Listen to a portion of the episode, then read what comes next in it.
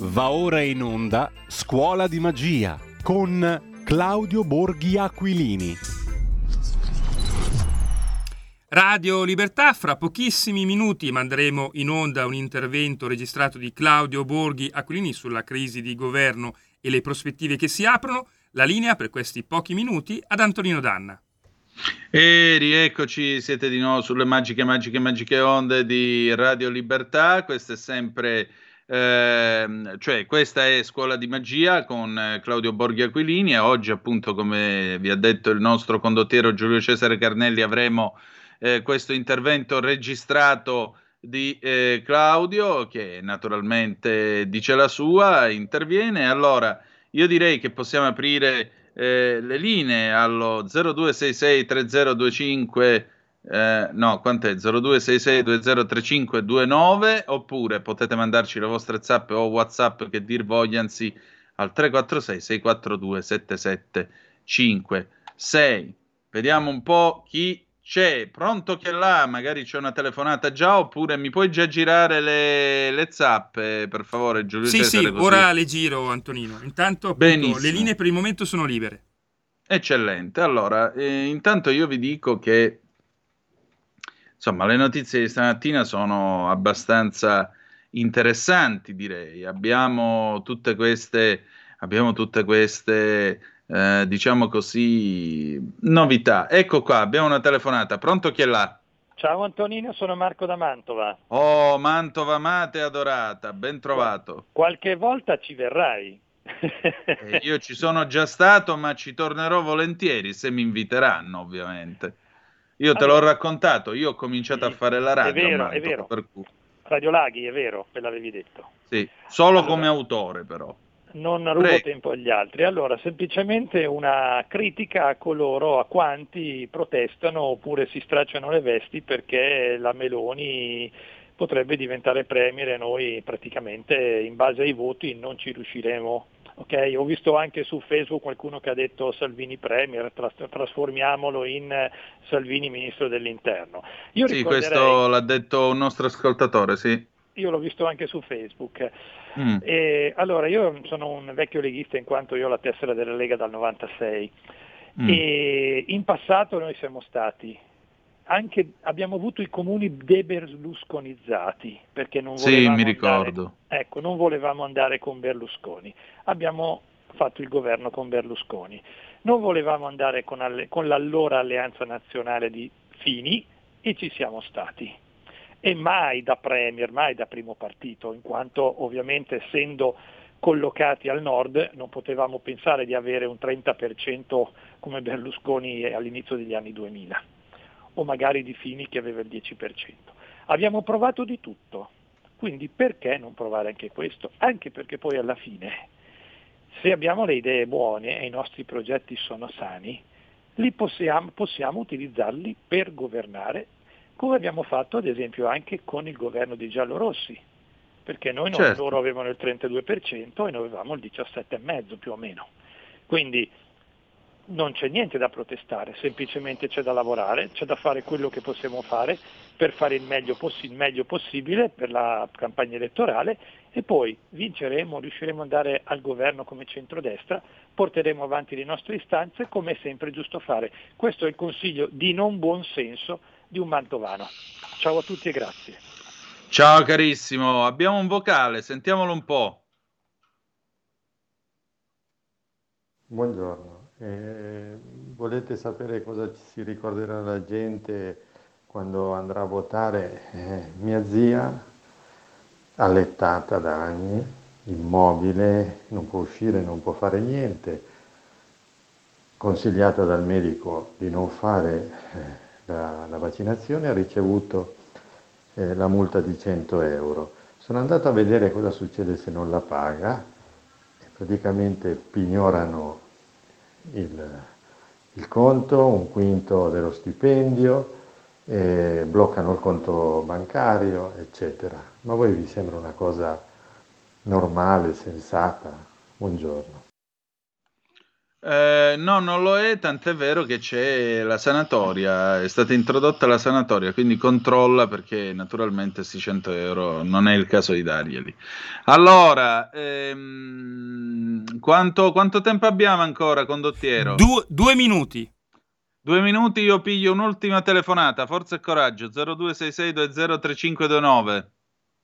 Vediamo se arriva un'ultima telefonata. Eh, intanto vi leggo le zappe che sono arrivate perché la vostra presenza è sempre importante. Sono Lidia da Novara, ma troppa signorilità verso chi ha avuto comportamenti tanto disgustosi non lo capisco. Se fosse stato un repubblicano starebbero ancora imbastendo trame. In politica altri vanno sempre pesante verso la destra, è ora di ripagare con la stessa moneta.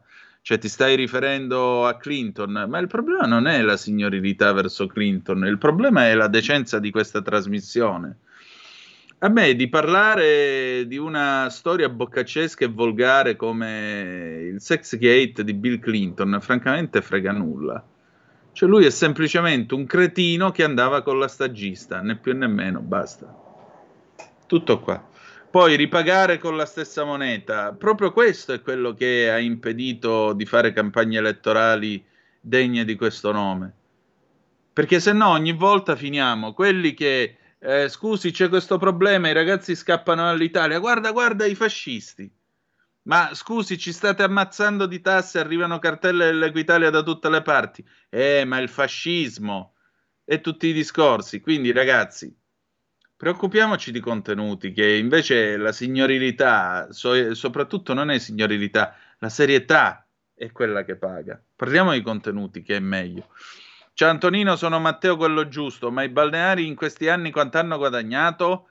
Ricordo 140 euro a settimana per l'ombrellone, 150-200 ombrelloni, senza contare bar e ristoranti e affitto sempre al minimo. Beh, ci sono anche i mutui da pagare, il personale, non è che è una cosa non è che è una cosa facile. Ok, allora adesso il video di Claudio Borghi, alla fine ci saranno Yabad, Winner Takes It All del 1980. Noi, se volete, ci ritroviamo domani alle 7.30 sulle magiche, magiche, magiche onde di Radio Libertà per un'altra emozionante, spumeggiante, eh, appassionante rassegna stampa. Grazie per essere stati con noi e ricordate che the best is yet to come, il meglio deve ancora venire.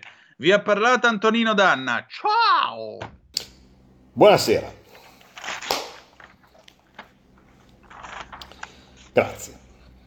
Grazie a tutti. Grazie a tutti per la pazienza.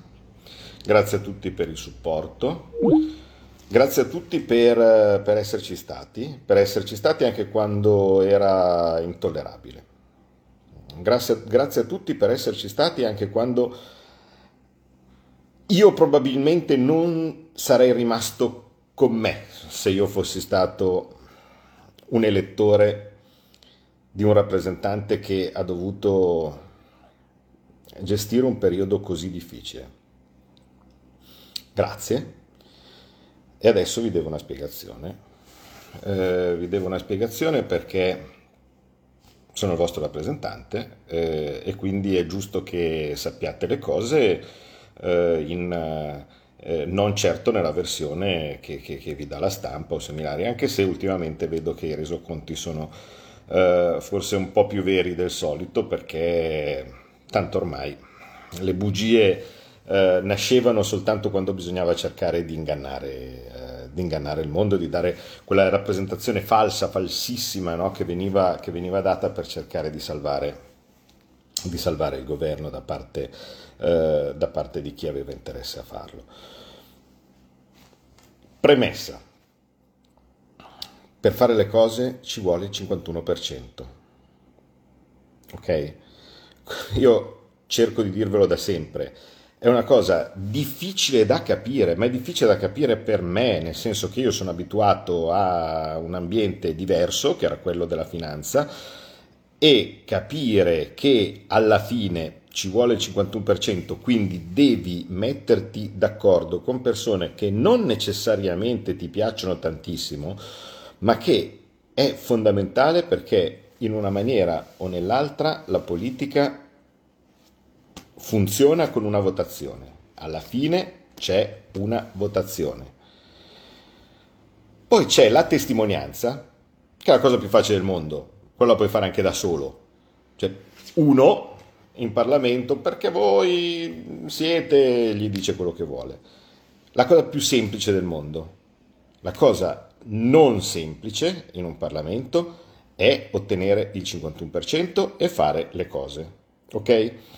Da questo punto di partenza noi avevamo una situazione non semplice, perché avevamo il 17%, la gente pensava che noi fossimo chissà che cosa perché l'inizio della legislatura con il Movimento 5 Stelle aveva dato l'illusione che noi fossimo, eh, che avessimo in mano il pallino di chissà che cosa, ma non c'era, il pallino di chissà, di chissà che cosa ce l'avevano i 5 Stelle, perché loro hanno ottenuto il 40% dei seggi. ok? Poi hanno cominciato a sfaldarsi in diversi gruppi, ma sempre di quelli si tratta. Governo Draghi, l'avete visto com'è stato. La scelta di entrarci, la scelta di eh, star dentro per cercare di incidere, cose di questo tipo, è, non, è, è perfettamente inutile andare a, a, rimbangare. Cioè, so benissimo che non è stata gradita, non è stata gradita da tantissimi di voi, non era stata gradita neanche da me, eh, era una, una, scelta fatta... Eh, principalmente secondo me, se, se, se, devo trovare la ragione di base no, di, di, questo tipo di scelta, dallo scotto del governo Conte 2. Non era stato semplice gestire il governo Conte 2 dove passare da quelli che in una maniera o nell'altra potevano, avevano passato l'esperienza del primo eh, governo, quello giallo-verde, e si pensava di andare alle elezioni per poter finalmente cambiare l'Italia, negate queste elezioni, si arriva al Conte 2 e si subisce tutto, senza sapere niente. Tutti lì a vedere uh, la conferenza stampa di Conte in televisione con Casalino no, che ti diceva cosa sarebbe stato il tuo destino.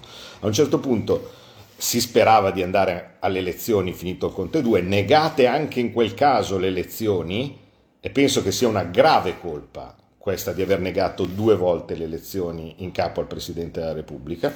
Comunque, negate, eh, cosa ha fatto Capoa? Negato due volte le elezioni, a quel punto per molti la possibilità di dire vabbè ma proviamo a partecipare anche se non ci vogliono, proviamo a partecipare per vedere se riusciamo a dire la nostra, eh, ha prevalso come, come, idea. Possiamo dire quello che vogliamo, sbagliata, così, così non, non ci è piaciuta perché poi eravamo complici, eravamo... Eh, così, così.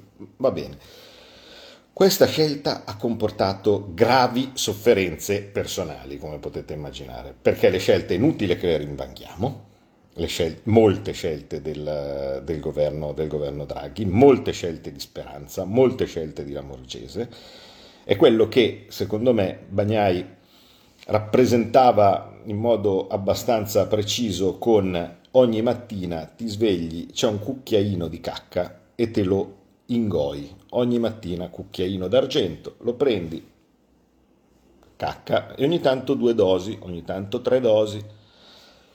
Non è stato semplice. La scelta più semplice poteva essere stata rifugiarsi nel esco da tutto e poi grido, ah, così. Sì, certo. Ma non è così che, che si fa. Io sono una persona corretta. Io sono una persona che prende un impegno, lo porta fino in fondo.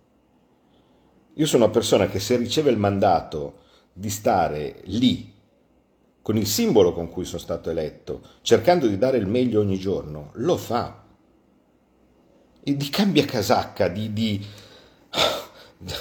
di, di soggetti che, che cambiano partito come cambiano le scarpe a seconda della convenienza, è pieno il Parlamento, tutti cambiano casacca, tutti. Non appena fiutano che magari vanno un po' in disgrazia da una parte che magari possono essere eletti meglio dall'altra. E poi dire che allora quando, se tu lo fai per nobili intenti perché ecco vedi che però il tuo partito sta facendo una cosa che non mi piace allora tu è giusto vai de- sei in ogni caso un cambia casacca un volta gabbana il mandato è stare che mi avete dato è stare lì e cercare di dare il meglio in ogni situazione. E quindi cucchiaino. cacca, cacca, cacca. Però poi alla fine paga. Però poi alla fine è pagato. Perché a un certo punto si sono aperte degli scenari. E l'apertura dello scenario è stato, come sempre, da chi ha in mano il boccino. Il motore primo di questa legislatura è ed è stato il Movimento 5 Stelle. Perché? Perché voi, noi, in quanto italiani, non li ho votati, ma noi italiani gli abbiamo dato il 40%. Quindi no, non si possono fare cose che prescindano da quello che fa il Movimento 5 Stelle. Poi, da, sulla base di quello che inizia a fare il Movimento 5 Stelle, può intervenire. Può intervenire e far succedere le cose se sei molto bravo. Ma ci deve essere sempre una base. Diciamo che questo in certi casi basta pochissimo, come è successo a Renzi, per esempio, per far cadere il Conte 2, no? perché i suoi piccoli voti erano decisivi ma in ogni caso ci deve essere sempre sotto il Movimento 5 Stelle che consente di fare o non fare determinate cose. In questo caso si sono spaccati il Movimento 5 Stelle, Di Maio è andato con i governisti, eh, Conte è rimasto con eh, quelli che dovrebbero essere invece eh, i eh, rivoluzionari, chiam- chiamiamoli come vogliamo, in realtà scappati di casa 1 e scappati di casa 2 eh, per, per, per, farla, per farla più facile, anche se dentro ci sono delle persone squisite, eh, attenzione, non sono tutti così, non voglio generalizzare, in media sono degli scappati di casa con dentro qualche valida persona, ma non, non, fa, non fa numero. A quel punto c'è stato un momento, c'è stato un momento dove si è aperta l'opportunità di regolare un po' di conti. E questo momento è stato quando a un certo punto sul decreto aiuti sono entrate delle norme non gradite al Movimento 5 Stelle. Una situazione che conoscevo a memoria, perché da noi succedeva ogni giorno. Ogni giorno. Erano solo norme che gradite al Partito Democratico e al Movimento 5 Stelle, e c'erano costantemente delle norme per romperci coglioni. Spero che questo sia chiaro e che l'avete visto. Norme che ci dividevano, norme che ci danneggiavano, norme che ci spaccavano, sempre, costantemente. E noi a resistere, a tenere la posizione, cucchiaino. Quindi lo sapevamo come si gestiva una cosa del genere. Loro no a un certo punto, quando nel decreto aiuti, un decreto che dava tanti soldi agli italiani, gestito secondo me in modo molto intelligente da Bitonci come relatore in commissione eh, bilancio, e vedete anche qui cosa comporta lo stare dentro, cose che magari non si distinguono da fuori, però lo stare dentro in questo governo consentiva ogni tanto di avere un relatore è il relatore importante nella formazione di una legge, di un decreto. Bene, Bitonci è riuscito in una maniera o nell'altra a infilarci eh, delle norme sgradite al Movimento 5 Stelle, fra cui quella sul reddito di cittadinanza, limitazioni al reddito di cittadinanza e anche all'interno del decreto c'erano, perché tanto Draghi ormai era partito con l'idea che non gli servisse l'appoggio di nessuno e quindi sparava a zero, c'era dentro delle robe che servivano solo a far incazzare il Movimento 5 Stelle, ma a far contento il Partito Democratico, no? quindi inceneritore e via andare. La situazione era, prima di questo inciampo, era disperata. Perché? Beh, era disperata per un motivo semplice. Il centrodestra era diviso. All'interno del governo c'era una parte ipergovernista che era Forza Italia, una parte riluttante, diciamo così, no? che, era, che, era, la Lega che era dentro mh, mm, sapendo che si soffriva, no? e una parte esterna, vale a dire Fratelli d'Italia, che giustamente faceva il suo lavoro, vale a dire l'opposizione. Divisi in tre. Dall'altra parte il campo largo, la grande ideona di Letta. tutti assieme. Tutti assieme in modo tale da unire i voti del Partito Democratico a quelli del Movimento 5 Stelle, a chi qualsiasi altra persona poteva, in modo tale da pensare di vincere. Peccato che Letta sia modesto come personaggio. Se la tua idea è questa, non devi inserire delle questioni divisive. Invece l'ha fatto. Il 5 Stelle non erano in grado di gestire la frustrazione per dei provvedimenti non graditi. Nessun partito, nessun partito è disciplinato come la Lega, perché la Lega ha tanti difetti, ma è disciplinata. Alla fine tutti fanno quello che si dice. Nessuno ha cambiato casacca della Lega, se notate, mentre tutti gli altri non sono così, appena è arrivata una cosa non esattamente gradita loro, boom, no? Non, ah, questa roba non la reggo, non la capisco, non, uh, non la faccio. Risultato, non votano la fiducia. Noi eravamo già abituati, purtroppo. Ma sapevamo cosa sarebbe successo, ce l'avevano detto cento volte. Ogni volta che era arrivato un decreto che non ci piaceva, ci avevano detto che cosa sarebbe successo.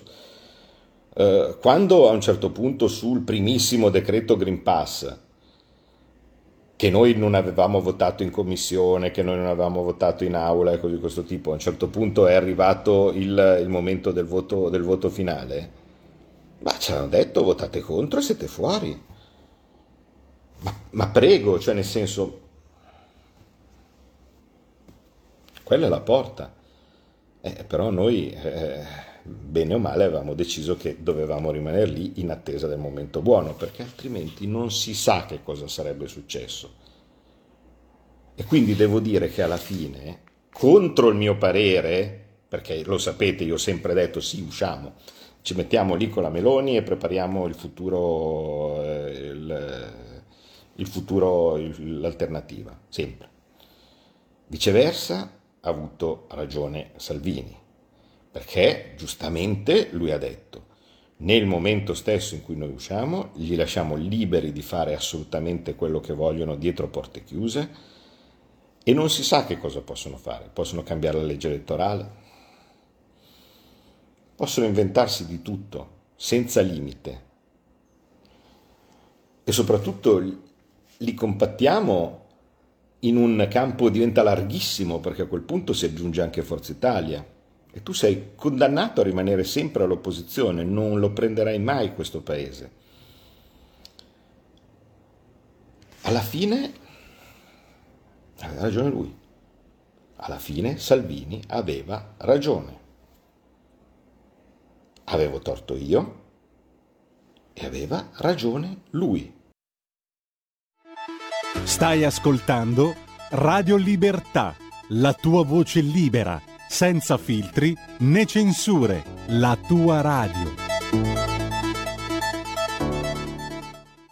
Perché lui è un politico e perché io sono un, un, un'altra cosa, un ex manager, un ex trader, un ex eh, insegnante e così via, ma che la politica la sta imparando anche lui, piano piano, guardando gli altri. Aveva ragione lui e avevo torto io. al momento buono, il fatto di aver tenuto le relazioni con tutti, di non aver mai cacciato via nessuno, di non aver mai mandato a quel paese Forza Italia anche quando probabilmente sarebbe stato da fare dopo come era andata per la presidenza della Repubblica e cose di questo tipo, ha pagato. Perché una volta che Conte ha portato il 5 Stelle fuori, dal suo punto di vista, povero Conte ha fatto anche più o meno una cosa giusta, eh, perché il suo grande obiettivo era eh, fare il vassallo di Letta, non, non, credo, non, credo, tanto di più, cercando di ipernormalizzare un, un partito che nasceva come antisistema pure lì. E cosa voleva fare? Lo scendiletto perenne di, di, di, eh, di Letta e, e, e compagnia bella per quello ci poteva bastare tranquillamente anche Di Maio. alla fine la scelta cos'è stata?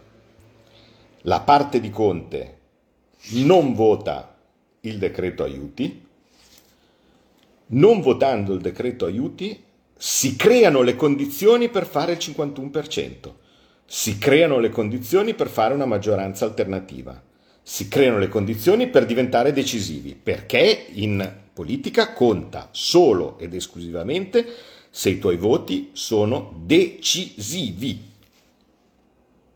Diventi decisivo. Diventi decisivo. Ma da solo non basta. E allora cosa ha fatto Matteo? Ha fatto la cosa giusta. Ha preso ed è andato da Berlusconi. Perché soltanto mettendo assieme i voti del centrodestra di governo si riusciva a avere in mano il pallino della situazione. Ha preso, è andato da Berlusconi, insieme con le due persone che meglio hanno interpretato e gestito questa situazione, Romeo e Molinari, i due capigruppo della Camera del Senato che avevano il polso dei gruppi parlamentari, e andando e mettendo assieme il centrodestra di governo, ecco che è venuto fuori il miracolo. E vi posso assicurare che le pressioni, le pressioni sono state altissime. Bisognava evitare di fare i pazzi, no? Perché tanto lo avete visto com'è finita. Se ci fossimo staccati noi da soli, noi diciamo no, allora noi non ci stiamo più e cose di questo tipo, si sarebbero ricompattati tutti gli altri. Draghi alla fine è andato a elemosinare i voti sulla mozione Casini Cioè il grande statista alla fine è andato a elemosinare i voti sulla mozione Casini.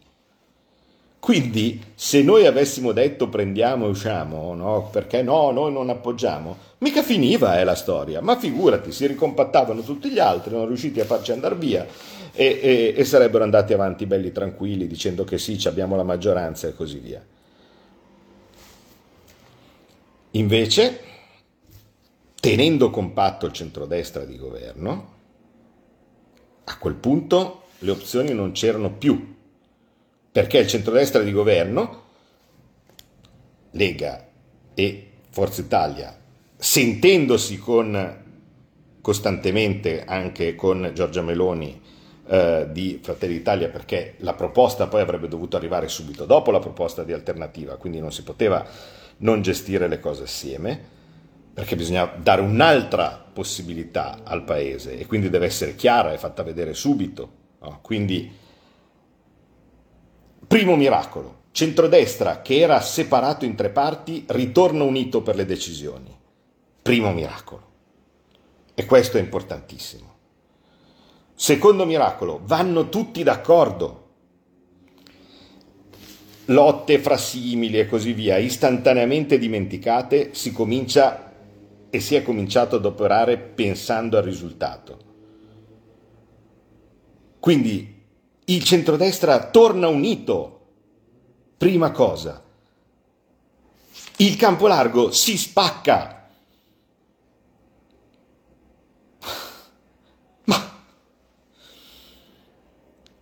E a quel punto, mossa geniale, probabilmente ha dei padri, inutile che vi, vi, dica chi è stato, come, cosa sono le idee, cose di questo tipo, ma grande idea di dire, facciamo così, si dice va bene, il Draghi 2,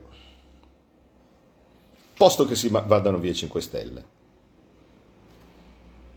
sarebbe stata mortale come condizione mortale perché a quel punto significava certificare lo, spac- lo spacchettamento del, del centro-sinistra, che a questo punto avrebbe avuto soltanto il PD andare, andare da solo, 5 Stelle, 5 Stelle fuori, e maggioranza del centrodestra.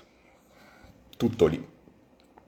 Quindi significa che un eventuale Draghi 2 sarebbe stato nel pallino del centrodestra e lì si è rivelata la vera natura del signor Draghi uno che il centrodestra e segnatamente la Lega la odiava. il discorso che ha fatto al Senato è stato rivelatore.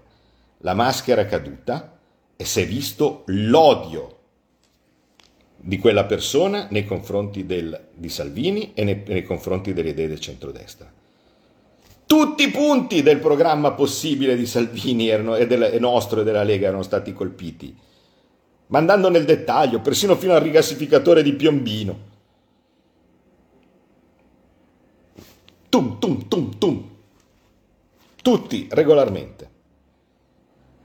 I tassisti, le cartelle esattoriali. Passaggio, io quando ho sentito il passaggio sulle cartelle esattoriali, cioè quando ha detto che quei mille miliardi che peraltro non esistono, ma lui ha fatto finta che esistessero, sono da incassare.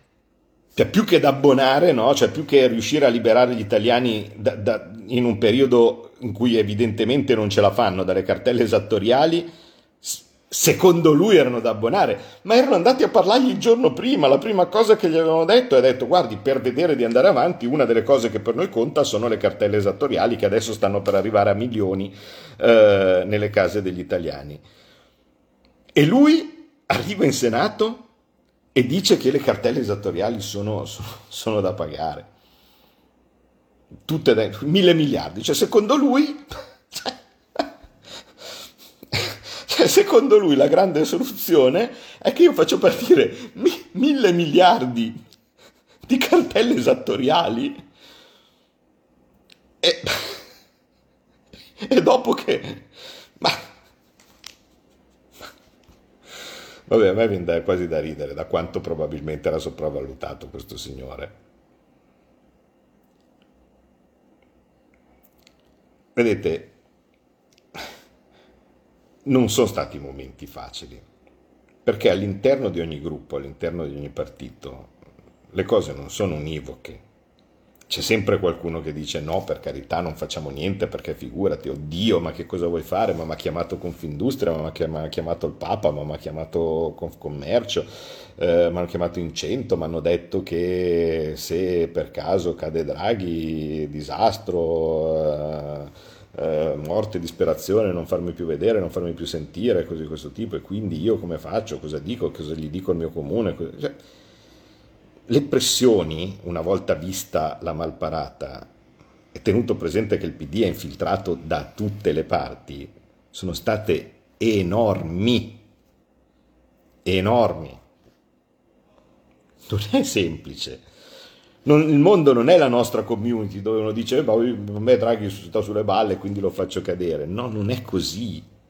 Non, non funziona così la gestione di uno Stato. Bisogna gestire pressioni enormi. Ma hanno tenuto duro. Salvini e Berlusconi, Romeo e Molinari. E alla fine quando si è arrivati in Senato, se soltanto Draghi fosse stato meno assurdamente provocatorio, avrebbe messo in difficoltà molto. Avete visto Forza Italia? Cioè adesso lascia perdere che magari non vi stanno simpatici Brunetta, Gelmia, Carfagna, così di questo tipo, però avete visto che in tre se ne sono andati, tre ministri. Segno che significa che nel partito di tensioni ce n'erano, eh? quindi non è che uno può dire vabbè ma chi se ne frega, Mm, ci sono delle persone in altri partiti che hanno interessi e, e esprimono interessi che non sono i vostri. Eh. È inutile che noi ci diamo ragione fra di noi, gli altri la pensano in certi casi diversamente, quindi c'erano delle forti tensioni. Ma devo dire che Berlusconi e Salvini sono riusciti con un'intesa personale anche, perché alla fine è molto importante quella a tenere la barra dritta, a resistere a tutte queste enormi pressioni, enormi pressioni. Io non posso essere nel dettaglio, ma le pressioni sono state enormi. Sono riusciti a resistere e sono riusciti alla fine a dare il là senza rivelare niente di cosa si voleva fare senza dire niente, condividendo però tutto con i gruppi no? in modo tale da raccogliere le opinioni di tutti. Abbiamo fatto più riunioni in questi, in questi giorni che quanto non abbiamo mai fatte, dove tutti hanno potuto dire la loro, perché è un partito fatto bene così fa. e quindi forte anche dell'impegno e del, e del supporto dei gruppi parlamentari, che non avevano paura di andare a casa. Gli altri sì, la Lega no. I nostri non avevano paura di andare a casa e qualcuno andrà a casa, eh? non sono tutti rieleggibili col taglio dei parlamentari, con, con... ma non importa. Il mandato a Salvini di dire vai,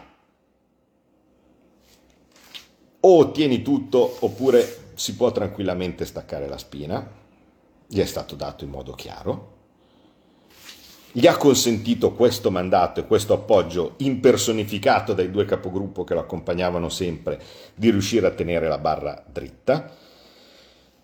Io ho fatto il mio, perché ovviamente io se posso non ho dormito anche in questi giorni perché il mio mestiere poi è quello di consigliare, dare opinioni, qualche volta vengo ascoltato, qualche volta, qualche volta no, in questo caso forse un po' di più, ma in una maniera o nell'altra tutti assieme abbiamo dato il nostro tutti, tutti, e alla fine c'è stato il momento di girare le carte e fino all'ultimo erano tutti in bilico perché oddio che cosa magari si fa o similari, ma noi però lo sapevamo perfettamente cosa si doveva fare ed è partita la richiesta di o fuori 5 Stelle e cambiare i ministri, in primis Speranza e la Morgese, quindi forti discontinuità nell'attività di governo e nella composizione, quindi via 5 Stelle e via quelli lì, via Speranza, via, via Speranza, via, via Speranza, le tue misure, via, via la Morgese, i tuoi sbarchi, il tuo, il, il tuo Tana Liberi Tutti, via, via e gliel'ha detto e c'è stata quella, quell'orazione che secondo me rimarrà nella storia delle orazioni parlamentari di Romeo, che è stato bravissimo, bravissimo, perché di solito quello che è considerato il più bravo di tutti a parlare in, eh, in Parlamento è Molinari, Romeo è uno molto di passione no? e così via, ma non pensavo che fosse così abile, io stesso che fosse così abile nel, nel, nell'orazione tagliente, e ha fatto quel capolavoro che, che forse involontariamente si, si, si, replicava il discorso di Marcantonio nel, nel, nel, nel Giulio Cesare di Shakespeare, dove continuava a lodare Draghi in modo provocatorio, mettendogli di fronte la cosa che lui o accettava e finiva, o non accettava e finiva come è finita. Stia lì, gli italiani l'hanno voluto lì. Quel punto è fantastico, quando fa gli italiani l'hanno voluto lì. Perché lui aveva detto nel discorso che gli italiani lo, lo volevano, perché i sindaci del PD avevano fatto quella pantomima del, del, degli appelli, l'appello da una parte così questo tipo, e lui è venuto a dire lì in aula, nella sede della democrazia parlamentare, nel Senato, è venuto a dire io sono qui perché me lo chiedono gli italiani, e Romeo gli fa stia lì, perché gli italiani l'hanno voluto lì, c'è quel lì che è meraviglioso, però con certe condizioni. È stato bravissimo, è stato bravissimo. Complicato perché tanto io... Eh, quando uno fa un, un, un'orazione di quel tipo ironica, le agenzie prendono eh, il letterale e gli, stronzi, cioè quelli che invece hanno come l'unico intento darci contro, hanno gioco facile nel prendere il letterale e far credere che lui avesse veramente fatto solo dei gran elogi a Draghi, no? e cose di questo tipo, quando invece è stato un, un, un capolavoro di, di, di, di ironia e segnali. In quel punto era finita. Si è capito che c'era lo scacco matto, perché o prendeva il, Draghi, bis. E quindi è una possibilità che noi gli abbiamo lasciato. La gente non può dire ah è stata la Lega che ha fatto fuori la possibilità gliel'avevamo data. È così necessario. Il mondo cade se non c'è, se non c'è Draghi. Il mondo cade se non c'è la guida. Benissimo che ci stia. Cambia la composizione di governo, perché allora a quel punto se no diventa non il mondo cade se non c'è Draghi, diventa il mondo cade se non c'è il PD. Oppure se il PD è minoranza, mettiamola così, il mondo cade se non c'è il Movimento 5 Stelle? Il mondo cade se Letta non ha la maggioranza assoluta all'interno del, all'interno del governo in modo tale da fare quello che, quello che vuole? Eh no, cari miei, questo non è quello che tutti voi giornalisti pallisti avete sempre raccontato. Il punto è Draghi. Vi serve Draghi? Prego, Draghi con maggioranza nostra e 5 Stelle fuori dalle balle, che è colpa loro perché hanno iniziato loro la cosa, quindi è perfetto, perfetto. Risultato finale, il peggio possibile. Avrebbe dovuto dimettersi subito, non si sa consigliato da chi o da cosa, boh, si è andato a intignire sulla mozione Casini, cioè il grande Draghi che finisce a elemosinare i voti sulla mozione Casini.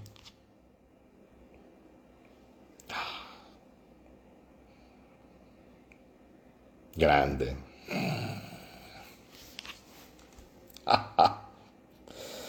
Ma voi ve lo vedete uno di quelli veramente grandi che finisce il suo, il suo, il, il, il suo mandato chiedendo i voti dalla mozione Casini? Si rivelano tante cose. Si rivela chi era veramente uno statista, sebbene dipinto da, da, da, da pagliaccio, come, come, come e invece stiamo parlando di una persona con delle qualità clamorose, che è Salvini, si rivela che Berlusconi ha ancora desiderio di lasciare di essere ricordato per qualcosa di buono e si rivela che ci sono delle persone modeste, la più modesta di tutte è Letta, che, che non ha mai capito nulla, Conte non infierisco perché ovviamente ho già, ho già, detto di tutto di quello che penso di, di, eh, di, questa, di, questa, persona, che alla fine è stata utile, eh, per carità, ma... E Draghi poteva finire meglio, ecco. Mettiamola così. Come banchiere centrale, una sua storia l'ha avuta. Buona, cattiva, lo, dirà, lo diranno gli storici finire con la mozione Casini. Gestire in questa maniera un appuntamento fondamentale in Senato. Perché capite, c'è anche quello che dice no, ma lui voleva andarsene davvero. Sì, lui probabilmente voleva andarsene eh, dai tempi della Presidenza della Repubblica. Altra cosa che fa capire del modesto spessore politico dell'uomo, eh? perché vi ricordate cosa è successo per la Presidenza della Repubblica, che lui voleva farlo e pensava che gli arrivasse per diritto divino, insomma, no? cosa che invece ovviamente non è stata, e anche lì Salvini ha saputo tenere duro. Perché è vero che è andata malissimo la cosa della Presidenza della Repubblica, ma il primo punto dove Salvini ha tenuto duro è stato non concederlo a Draghi che invece lo voleva con tutte le sue forze. Ma chi dice che dove voleva andarsene? Sì, voleva andarsene, certo, all'inizio, ma poi dopo è stato preso dalla tigna perché se no, se avesse voluto andarsene, subito avrebbe, avrebbe rassegnato le dimissioni dicendo, eh, vabbè, non c'è consenso, mi spiace, saluti. Ma ridursi all'ultimo momento a chiedere il voto è perché alla fine non voleva più andarsene. Ridursi a chiedere il voto sulla mozione Casini, vediamo un po' se per caso succede il miracolo, vediamo se i 5 Stelle me la votano, no? O similari, allora magari si, si, ritorna al piano A che c'era all'inizio, vale a dire quello di cacciar via la Lega cattivi e poi magari si spacca Forza Italia, magari si spacca la Lega, riesco a ottenere un voto in più, come un ciampolillo qualsiasi, fa capire che non era così, non era che voleva andare, inizialmente voleva andarsene, sì, certo, ai tempi, ai subito dopo la Presidenza della Repubblica, ma adesso no, voleva rimanere per Tigna indipendentemente dal bene del paese, dalla composizione, perché se gli fosse interessato davvero il bene del paese, accettava la nostra offerta. Io sto lì, mandiamo via 5 Stelle che tanto A sono degli scappati di casa, B sono stati loro per la prima volta a infrangere i patti del governo di unità nazionale non votando la fiducia quando la regola era che tutti dovevano votare anche quello che non piaceva perché le discussioni venivano fatte a monte e nessuno lo toccava. molti di voi non avrebbero gradito, io forse probabilmente non, non sarebbe stato il mio risultato preferito, ma la possibilità ce l'ha avuta. Quindi 5 Stelle che ha iniziato a rompere, PD che l'ha mal consigliato. Non ti fai consigliare da Letta per come gestire una situazione del genere. Letta è scadente dai tempi dell'unione bancaria che si capiva. E ti sei voluto far consigliare da Letta? Ti è andata male. Risultato finale di tutta questa, di tutta questa giornata, di tutte queste giornate? Centrodestra unito, compatto, che stiamo già lavorando per programmi mm, che non comprenderanno mai più cose tipo speranza, cose tipo l'amorge abbiamo capito, anche chi non l'aveva capito l'ha capito, si cambia, si cambia del tutto, si cambia totalmente aria. Gli azionisti principali saranno Lega e, e, e Fratelli d'Italia, ma a questo punto è rimasta la parte più buona, via Brunetta, via Gelmini, via, Brune, via Brunetta, è rimasta la parte buona di Forza Italia. Meglio di così, Centrodestra unito che comincia a lavorare per il governo. Siamo già sentiti in questi giorni e così via. Poi io sono più facilitato perché, per esempio, con Fratelli d'Italia sono sempre andato molto d'accordo no? e, e, e similari. Ma tutti abbiamo ben consapevole dell'opportunità e della responsabilità, perché sappiamo che tutto il mondo cercherà di farci la pelle, ma non importa, resisteremo e quanto più avremo la forza, ci darete la forza per farlo, quanto più resisteremo. Centro-destra unito, centro-sinistra devastato. PD non può più andare col Movimento 5 Stelle, se ci riprovano in ogni caso compagni sarebbero dei buffoni. Quindi 5 Stelle da una parte, PD dall'altra, Calenda che si prenderà probabilmente, farà l'aspirapolvere di tutte queste persone inguardabili, intoccabili no? e così via, pensando di fare massa critica e invece si rivelerà essere il bar di Guerre Stellari, il mitico grande centro di Calenda, il bar di Guerre Stellari diventa, prendendo tutti questi, questi curiosi personaggi in cerca di autore e dall'altra parte non hanno fatto tempo a cambiare la legge elettorale, rimangono gli uninominali, il centrodestra se voi vorrete potrà vincersi di tutti.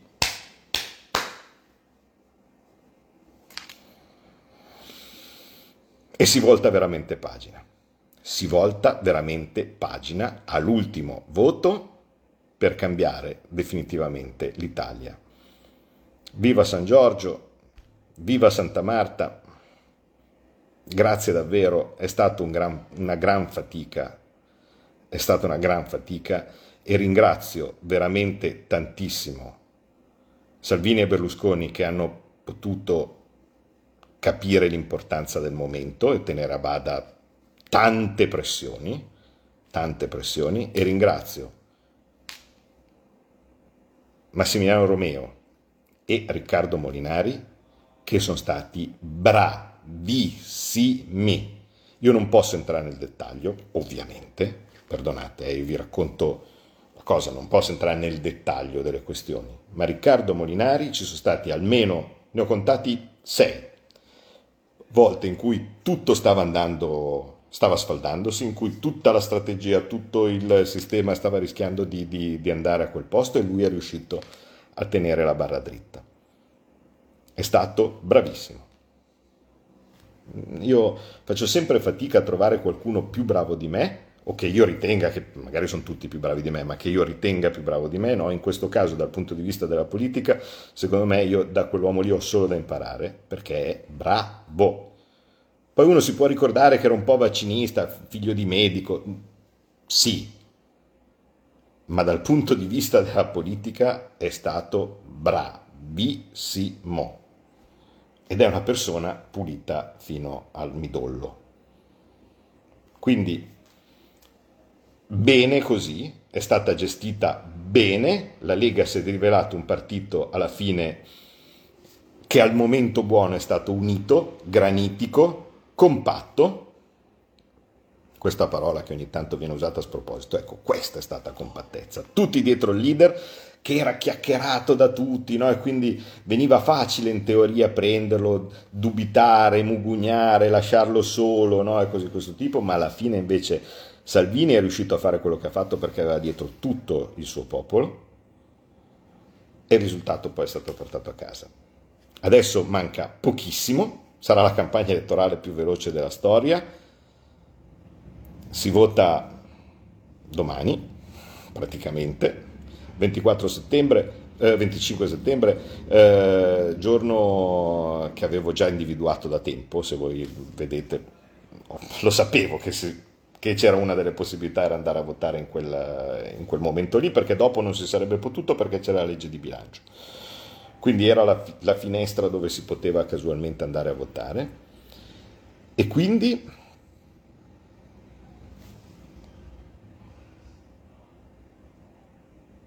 abbiamo un'opportunità, abbiamo un'opportunità grande. Io non so se questi, abbiamo fatto i moti del 20. Io non lo so se quello che verrà fuori dalla prossima elezione saranno i moti del 30 o se sarà la liberazione finale, non lo so. Temo che saranno i moti del 30.